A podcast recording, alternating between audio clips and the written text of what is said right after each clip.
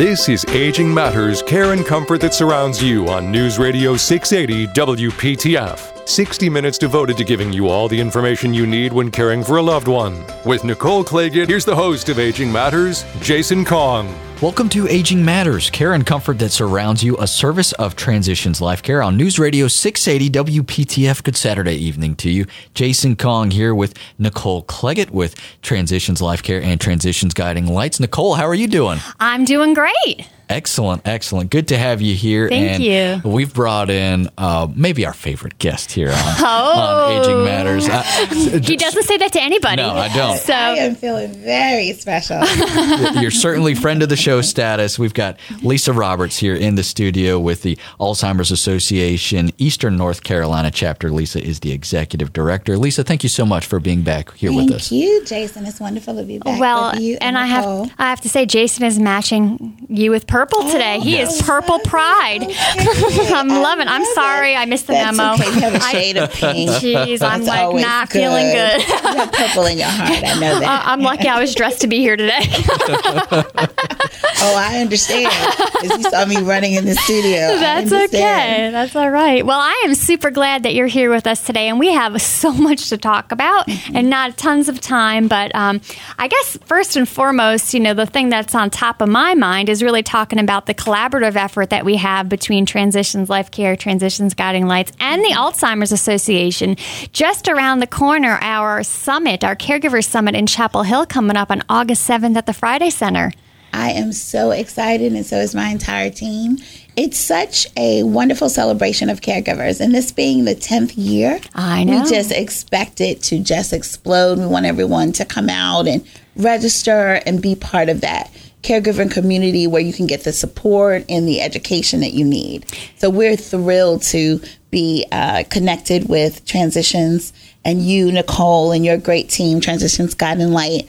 Um, it's it's going to be a great event. I'm looking forward to it. You know, and I think one of the things that is so unique to this, to this, so to speak, market, you know, sometimes when I travel around the country and I talk about these caregiver summits that we put on, people are just amazed that there is such a thing. And, number one, I mean, a lot of people try to do a little conference here and there, but that organizations that may compete on some levels for donor dollars or whatever it may be are willing to come together for a greater cause to benefit the family caregiver. Because you know if you did a venn diagram and you put all the organizations together that try to support what we're doing in our work the intersecting point is really that family. And so to put everything else aside and really try to build something so beautiful for that family caregiver i think is something that maybe i took for granted in this community but it's something we're truly blessed with We are. We really are because we all may have slightly different mm-hmm. missions, Yeah. but at the core eh, are the families, just like you said. And I think that that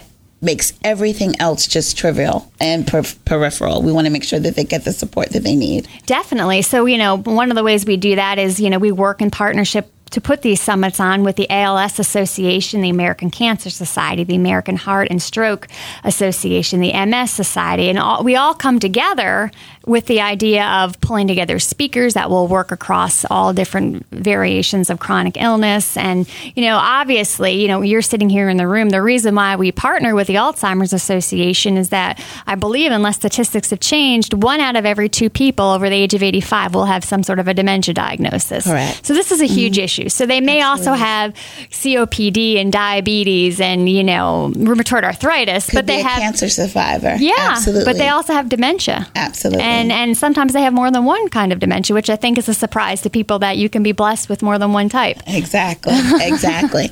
and everyone hears Alzheimer's, Mm-hmm. and even though Alzheimer's is the most common form of dementia, there's vascular dementia, there's um, all frontotemporal. There's so many different types of dementia, and that's why we're technically called the Alzheimer's disease and related disorders as an organization. That's our official name because we even know and recognize as an association that there are so many different levels. There's mixed dementia. Um, there's so many different levels and types. And unfortunately, Alzheimer's is a very complex disease. So what may present itself a certain way in one person may affect a family or the person with the disease totally different. So it's important to have the diversity, I think, of our collaborators, which I think you do an excellent job with pulling that together for the Caregivers Summit, but I think also for our families mm-hmm. because they're dealing with so much more than just that physical disease. They're dealing with behavioral issues, communication issues. So we provide a 24 hour helpline, mm-hmm. seven days a week, all day, any day, holidays, so that families can get support from licensed clinicians from the Alzheimer's Association. So, if somebody's listening right now and they say, oh, a 24 hour helpline, what is that number? Could you give that to us? Absolutely. It's 1 800 272 3900. Call us day or night. You are not alone. Mm-hmm. Um, you, we have support groups all over the nation and North Carolina.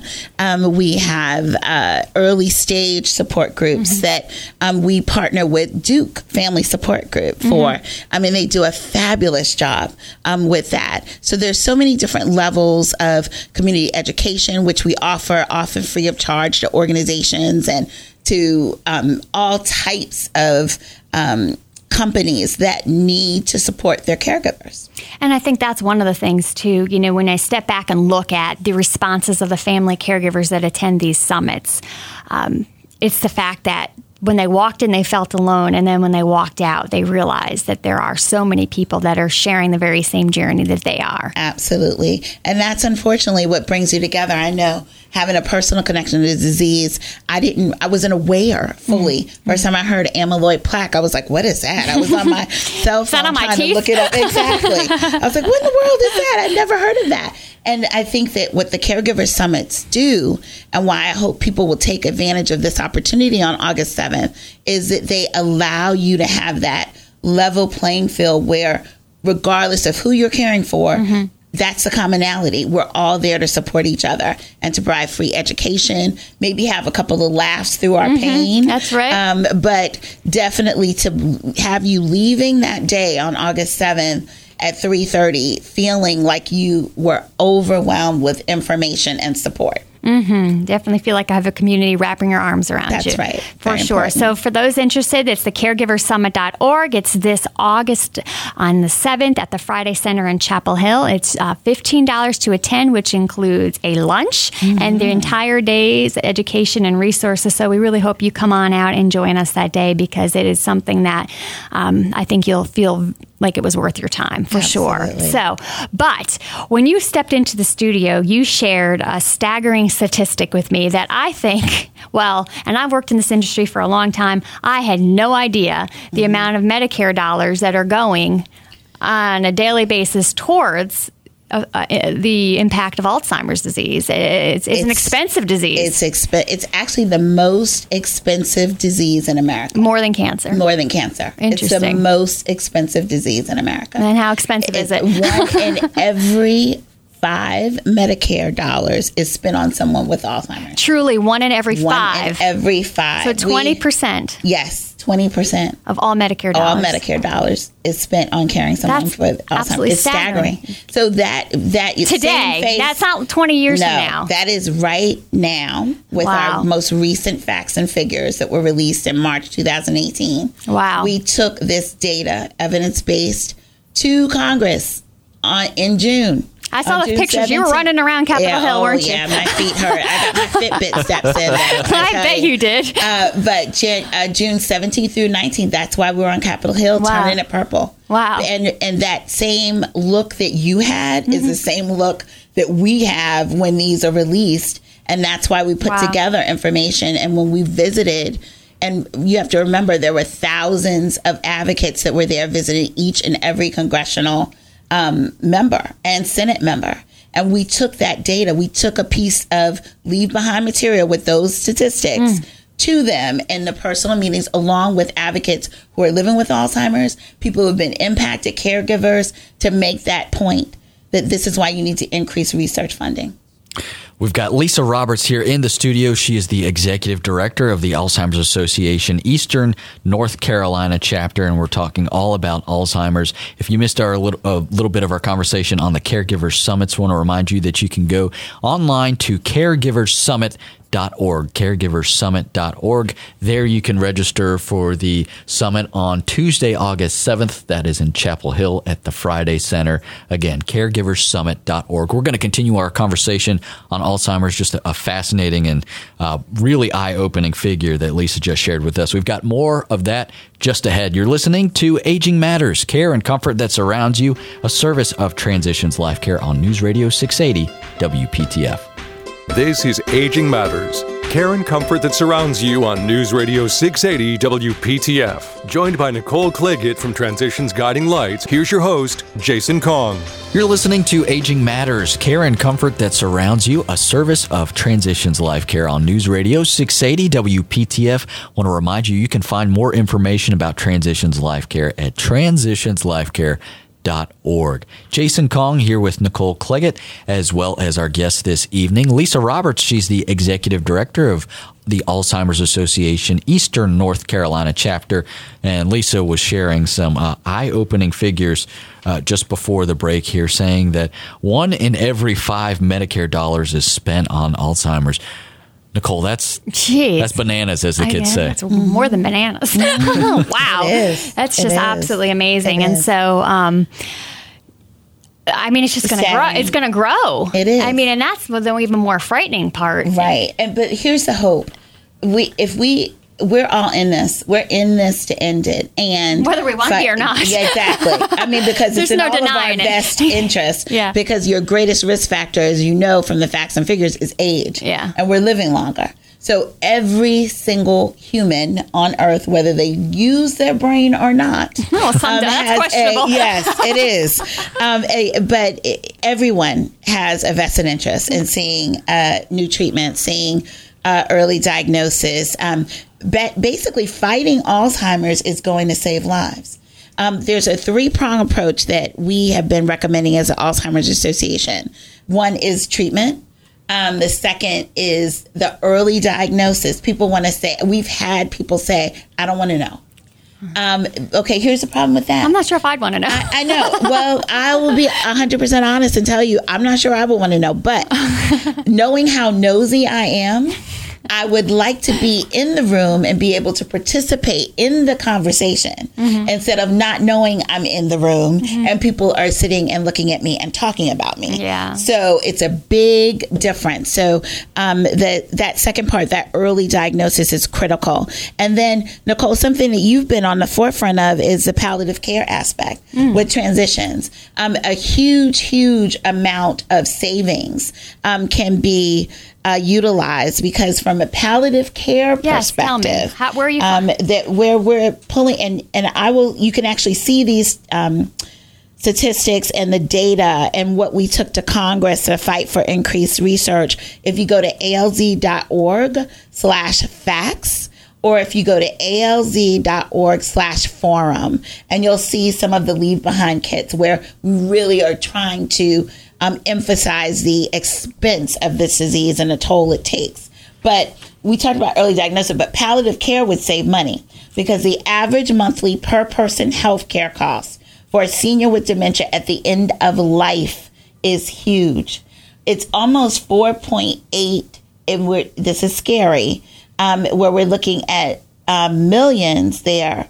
But if they, it can be reduced if they receive, that cost can be reduced if they receive palliative care Okay. tremendously. So that's okay. First of all, we need to explain what palliative care is for Yes. those listening that don't Please know. do. And then the second thing I think we really need to hit on is the fact that receiving palliative care doesn't mean you're receiving a lower quality of care because people can start running and screaming and saying, "Oh, so this just means you're just going to let me sit in a corner and die," and that's not what it is. That is not what it that's is not at what all. is. Mm-hmm. So palliative care is a type of care where it's not hospice care. It's when a person has some sort of a chronic illness and they're starting to receive disease management and mm-hmm. some of the services that typically a hospice would provide, like assistance with resources, mm-hmm. assistance with the actual pain related to a disease. It's mm-hmm. really wrapping that your, the arms of, of a healthcare system around an individual and looking at them as person centered care. And that's a little great little tag word that everybody likes to use, but only certain things are truly person centered. centered. So it's really looking at how do we support the family? How do we support the spiritual needs of that individual? How do we manage the medication and and the, the actual treatment that individual is receiving? Um, how do we support all aspects of the level of care that that person needs? Because Alzheimer's disease is not an overnight disease. Correct. This goes on and Absolutely. on and on for years and, and sometimes decades. Be, exactly. Decades. Exactly. I've seen it. Exactly. And it's exhausting. And then sometimes right. a caregiver goes from caring for one person for decades to another, or another person gets added on in the middle of it all. And so palliative care is a great way. Um, while a person could still be receiving curative measures or you know all kinds of different interesting treatments or study drugs and still receive that that consultative care around that. Absolutely. And you um, did an excellent job explaining that. What people don't understand is that level of care would save dollars because the the, the legislation that we're putting in front of Congress is called that it's actually it's a short name. It's PCHETA, haha, but it stands for Palliative Care and Hospice Education and Training Act. It sounds like it's it belongs on an Italian sub. It does. It sounds delicious. It does. It does. we want you to use it. It's that's financially delicious. There you go. There you go. Beneficial. But that's so that everything that you described can be done in an environment where people are well trained, mm-hmm. are well informed, and supportive. And we have a workforce that's going to support that. So palliative care is part of that three prong approach that we brought to Congress and our Senate leaders this year to say, this is the most expensive disease in America. Mm-hmm. What are we going to do about it? Mm-hmm. You need to increase the funding mm-hmm. and you need to increase the legislative support for these types of legislation. We need to affect lives with change. And the way we're going to do that is to basically put in new legislation. Well, and I can tell you, Lisa, you know, in some of my work where I support family caregivers, even through an online support group, there's about 400 and some odd caregivers part of that. And palliative care comes up regularly. Now, I'm telling yeah. you what, five years ago, people would have been like palliative what, what is that what the exactly. heck does that mean exactly. and so i think people are becoming more aware and i think part of that is the baby boomers are a little bit more actively involved. You know, you said curious or nosy. Mm-hmm. Um, they, they want to really know what's going on and, and what's it, what the best things are for their loved ones. They'll, they'll be the first ones to Google something. Absolutely. Um, and so I think, you know, we're going to have to learn also how to work with baby boomers as as actual advocates for themselves. You know, right now, some of the generations we're working with, we have to figure out what family caregiver is going to be the advocate. Right. I think coming a little ways out here, it's going to be that patient that's going to be advocating for themselves. Absolutely. And with, you know, this disease being so prominent now on the forefront of everyone's minds, um, it, it that has a great impact mm-hmm. because people are now being more informed. They're mm-hmm. seeking out education and tools and resources to help them um, manage it because mm-hmm. it is very complex. So, those are some amazing facts and figures for mm-hmm. sure. Talk to me a little bit about encouraging treatments and research because the reality of it is, mm-hmm. as it stands right now, it's more about symptom management than stopping the disease. It is. What, what, are we seeing in the future? We are hopeful, and I'll say this: um, the big push and what you hear in the news right now when you hear the story from you know pharmaceutical companies like Lilly and Biogen and so forth Here's why the big push in a new treatment is for disease modifying treatment. Mm-hmm. So here's what I'm saying. You're absolutely right when you said it's more symptom management. Mm-hmm. We need uh, medication or pharmacological treatments and therapies that are actually going to break up what causes Alzheimer's. Disrupt. Exactly. break up the amyloid plaques, break up the tau and the tangles, the actual core biomarkers of the disease. So a lot of the clinical trials that are going on, and there are 128 um, that are going on right now, I'm really, really encouraging. Uh, North Carolina itself is one of the study sites for the U.S. Pointer Study, mm-hmm. which is going to be run out of Wake Forest Baptist University. And both North Carolina and California are, are two of the first clinical sites awesome. where they're recruiting um, participants. So we're encouraged because a lot of the new research and new science is based on lifestyle, mm-hmm. based on exercise, diet, all the things we know. Put the cheeseburger down, mm-hmm. you know, eat more kale, you know, all of the things that we actually know. Those are what um, uh, we're studying So it's encouraging. So I just want you to have a, a, chance, real quick, just to shout out your Walk to End Alzheimer's. Yeah, we're excited. Our Walk to End Alzheimer's is our nationwide signature event. It's the largest, if you will, gathering of people who are coming together to end Alzheimer's. So it's uh, in 600 communities nationwide. But here in North Carolina, we have 21 walks, both on the western side of the state, and then we have six on the eastern side of the state. We'd love you to come out. You can check it out at alz.org slash walk. Awesome. ALZ.org slash walk. Lisa Roberts, Executive Director of the Eastern North Carolina chapter of the Alzheimer's Association. Thank you so much for joining us again Thank this evening. You. We appreciate Thank you it. so much, Jason and Nicole, for having me. It's always a pleasure to be with you guys. And a pleasure to have you. We'll be right back. You're listening to Aging Matters, care and comfort that surrounds you, a service of Transitions Life Care on News Radio 680 WPTF.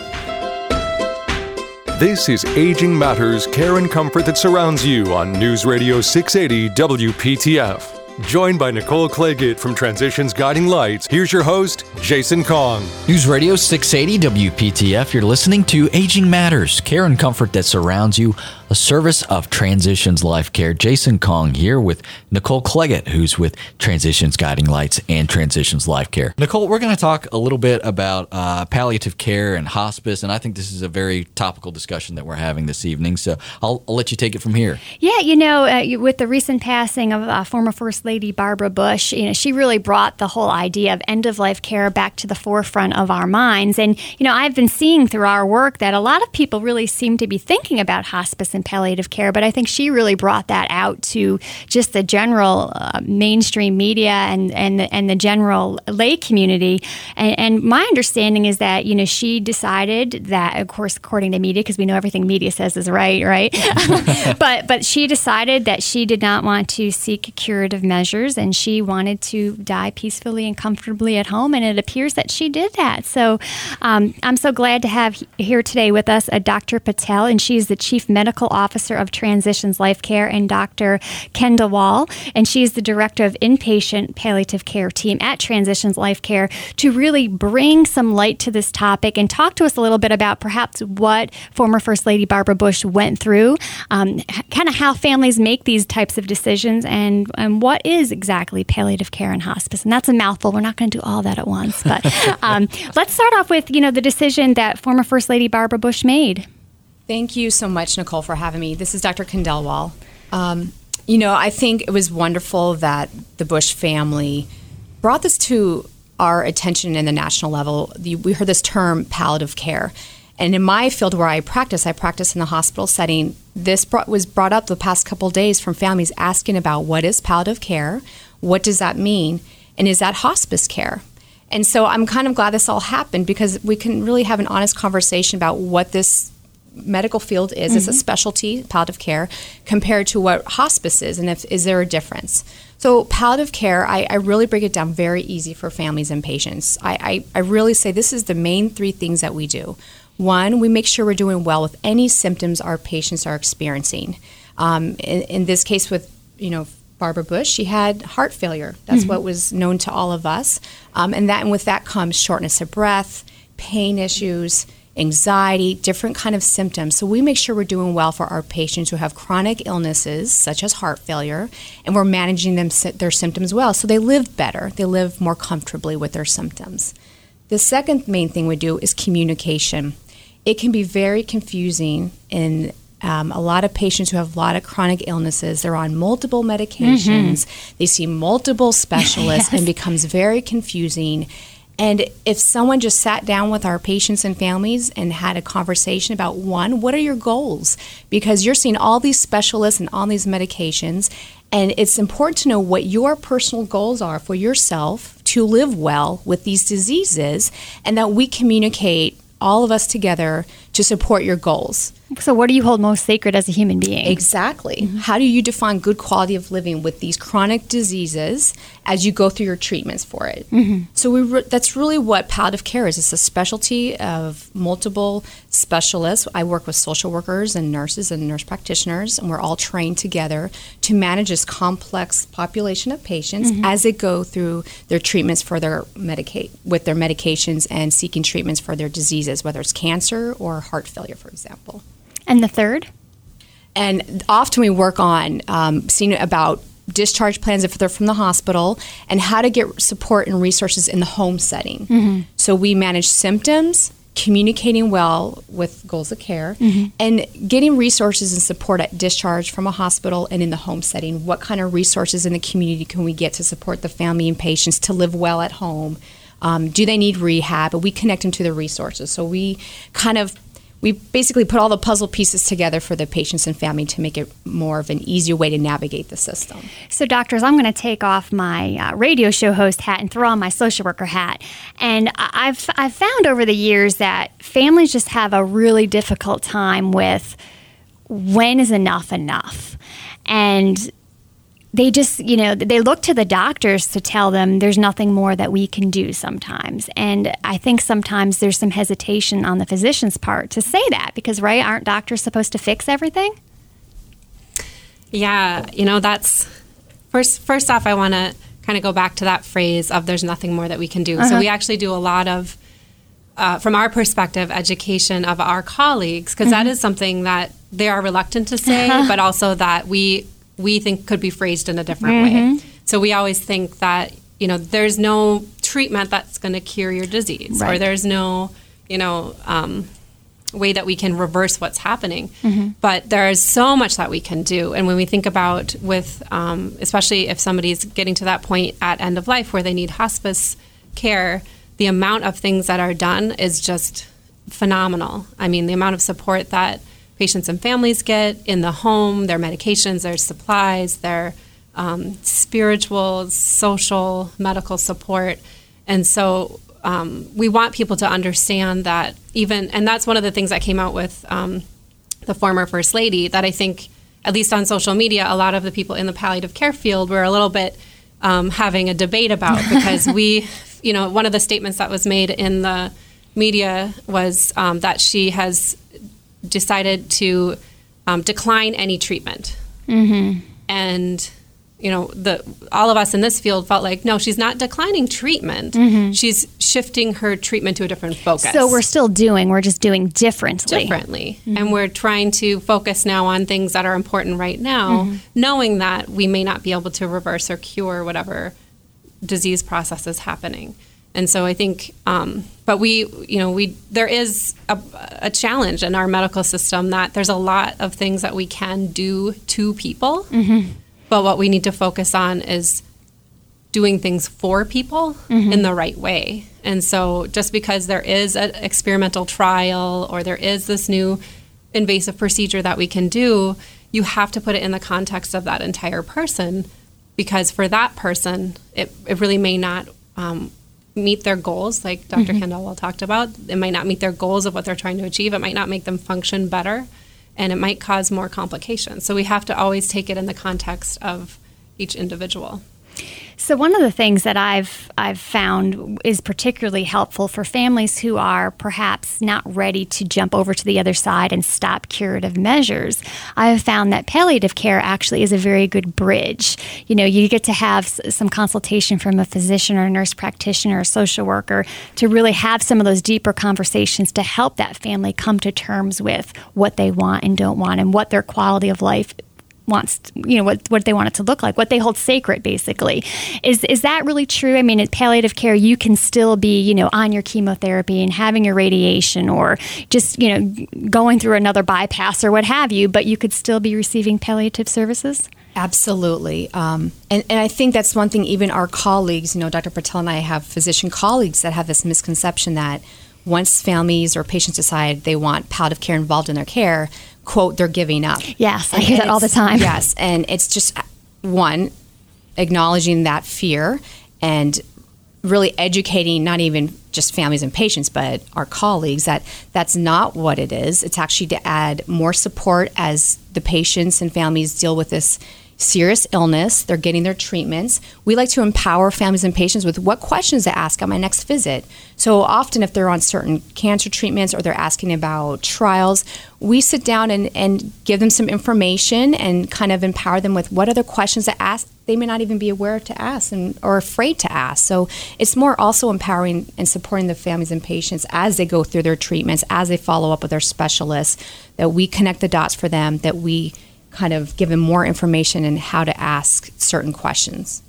We've got Dr. Khandelwal and Dr. Patel here in the studio. We'll continue our conversation in just a bit. Thank you so much for joining us this evening. We are talking all about palliative care, and as I said, we will uh, dive into that a bit more here on Aging Matters Care and Comfort that Surrounds You, a service of Transitions Life Care on News Radio 680 WPTF. This is Aging Matters Care and Comfort that Surrounds You on News Radio 680 WPTF. With your co host, Nicole Clagett, here's the host of Aging Matters, Jason Kong. You're listening to Aging Matters Care and Comfort that Surrounds You, a service of Transitions Life Care. And you can always find more about Transitions Life Care at transitionslifecare.org. Jason Kong here with Nicole Clagett. We've got two special guests here in the studio. We've got Dr. Christine Khandelwal and Dr. Laura Patel, both with uh, Transitions Life Care as well. And we're talking all about palliative care right now. And uh, Nicole, I was so excited to uh, get. Uh, get some bills paid by going to commercial that I, I, I cut off Dr. Patel before she could chime in on uh, on palliative care, so uh, we can we can dish it back to her. I think so, you know, and Dr. Patel wanted to make a, a point. You know, it's not all of us just sitting here, you know with philosophy saying, whoa, this just sounds like a great idea. There's actually proof that this is really working with folks with palliative care is actually a really great idea. So talk to us a little bit about that. Yeah, there's there's actually been a number of studies that look at, you know, when is the right time to introduce palliative care and what are what is the impact of palliative care. And so um, there's been studies showing that, you know, if you introduce palliative care alongside treatment with cancer of, you know, advanced cancer earlier in the disease course, those patients actually have improved quality of life, they have less risk for depression, and um, they may actually live longer. Mm-hmm. And so, you know, ho- and then hopefully, you know, they're living longer with actually better quality of life through all of that. And that was kind of somewhat surprising results, I think, to the medical community at large, but not so surprising to those of us in the palliative care field because yeah. we see it every day. When you yep. support people, you support families, you support them in their decisions, you treat their symptoms that they are um, able to have that better quality of life. And sometimes they do, in fact, live longer. Um, and that's not necessarily, you know, the goal is really to support the patient and family in whatever they need. Um, but that's certainly a welcome side effect. Sure thing, uh, for sure. Uh, so I know, you know, a lot of times there are a lot of stereotypes uh, historically about hospice and palliative care that this is all about cancer, cancer, cancer, cancer. And the reality of it is, is palliative care can treat a whole host of different disease states. Am I correct? Yep, that's correct. So this is how I kind of phrase it for families and patients.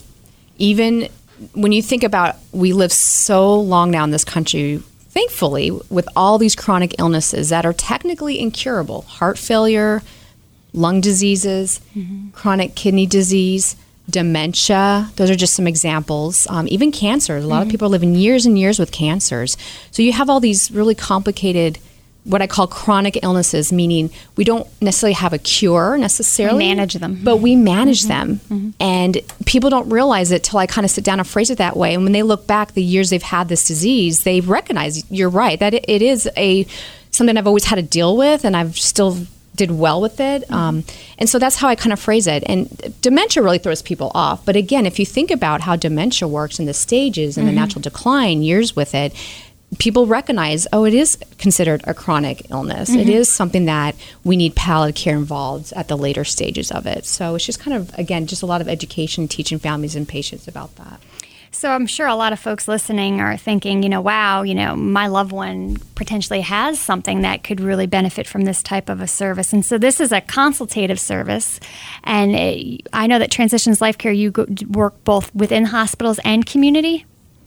Yeah, so it is um, a medical specialty, mm-hmm. and so in the in the inpatient setting, it's usually a consult, and a lot of times that's patients' and families' first introduction to palliative care. It's because they're in the middle of a crisis, they have an acute exacerbation of whatever illness they have, and they're asking for specialists to come in and help guide decision making and help manage some of these symptoms.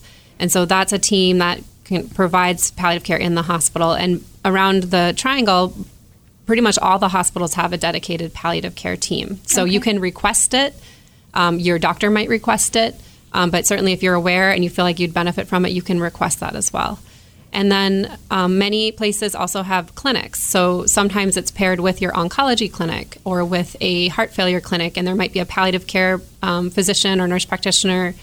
Either so outpatient, you're outpatient. Saying. Okay. So like you're going to see your oncologist, maybe you're also making an appointment with your palliative care um, oh, okay. physician, and a lot of times it's coordinated in, mm-hmm. in centers. And then other programs like ours have uh, home based palliative care where we're actually going into the homes and providing interdisciplinary support. So we're uh, medical support with nurse practitioners and physicians, social work, and nurses. So that sounds like it's pretty labor intensive from a from a staffing perspective. It is well. very labor intensive, and you know at this point, Medicare. Um, and most insurance plans do pay for the physician and NP component of palliative care. Mm-hmm. So we bill it through part, what's called Part B billing, like any specialist. If you were to go see a cardiologist or um, a lung doctor, they would mm-hmm. bill it in that same way. Um, but there are some there's some discussion going on at the national level of the need to develop an alternative way to pay for palliative care, recognizing that people need um, more than just a physician or nurse practitioner. They need that social work, nurse, um, mm-hmm. spiritual care support that is really inherent in palliative care. So similar to you know when we talk on on air about you know not every assisted living is just like every other assisted living. When you're looking at providing hospice or palliative care services, there is sort of a baseline if you're going to provide those services of what everybody needs to meet as a minimum. Mm-hmm. But then other organizations decide to sort of maybe specialize in some areas or add additional services. So at Transitions Life Care, what are some of the add-ons, so to speak, that you cover besides the consultative service? Yeah. So for palliative care, we um, we provide pretty comprehensive care in the home. Mm-hmm. So we're, we're doing active pilots with some different um, payers in our community, so different mm-hmm. insurance companies, where patients are allowed to get additional support in the home with nurses and social works coming, social workers coming to visit. Um, and we have a specialized heart failure program. We're um, building some dementia support.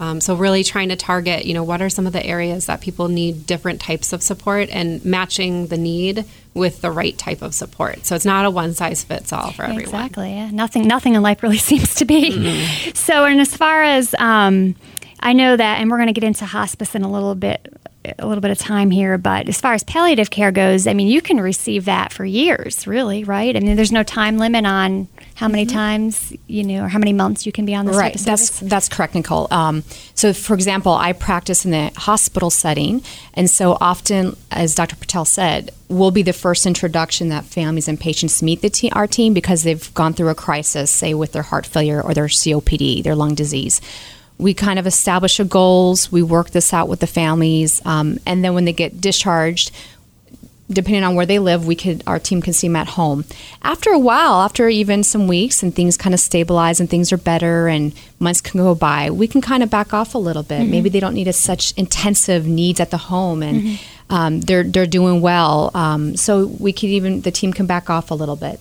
if they get rehospitalized we can engage again and get more involved again during a crisis so it is kind of um, just as the diseases go up and down with mm-hmm. their crises and they stabilize.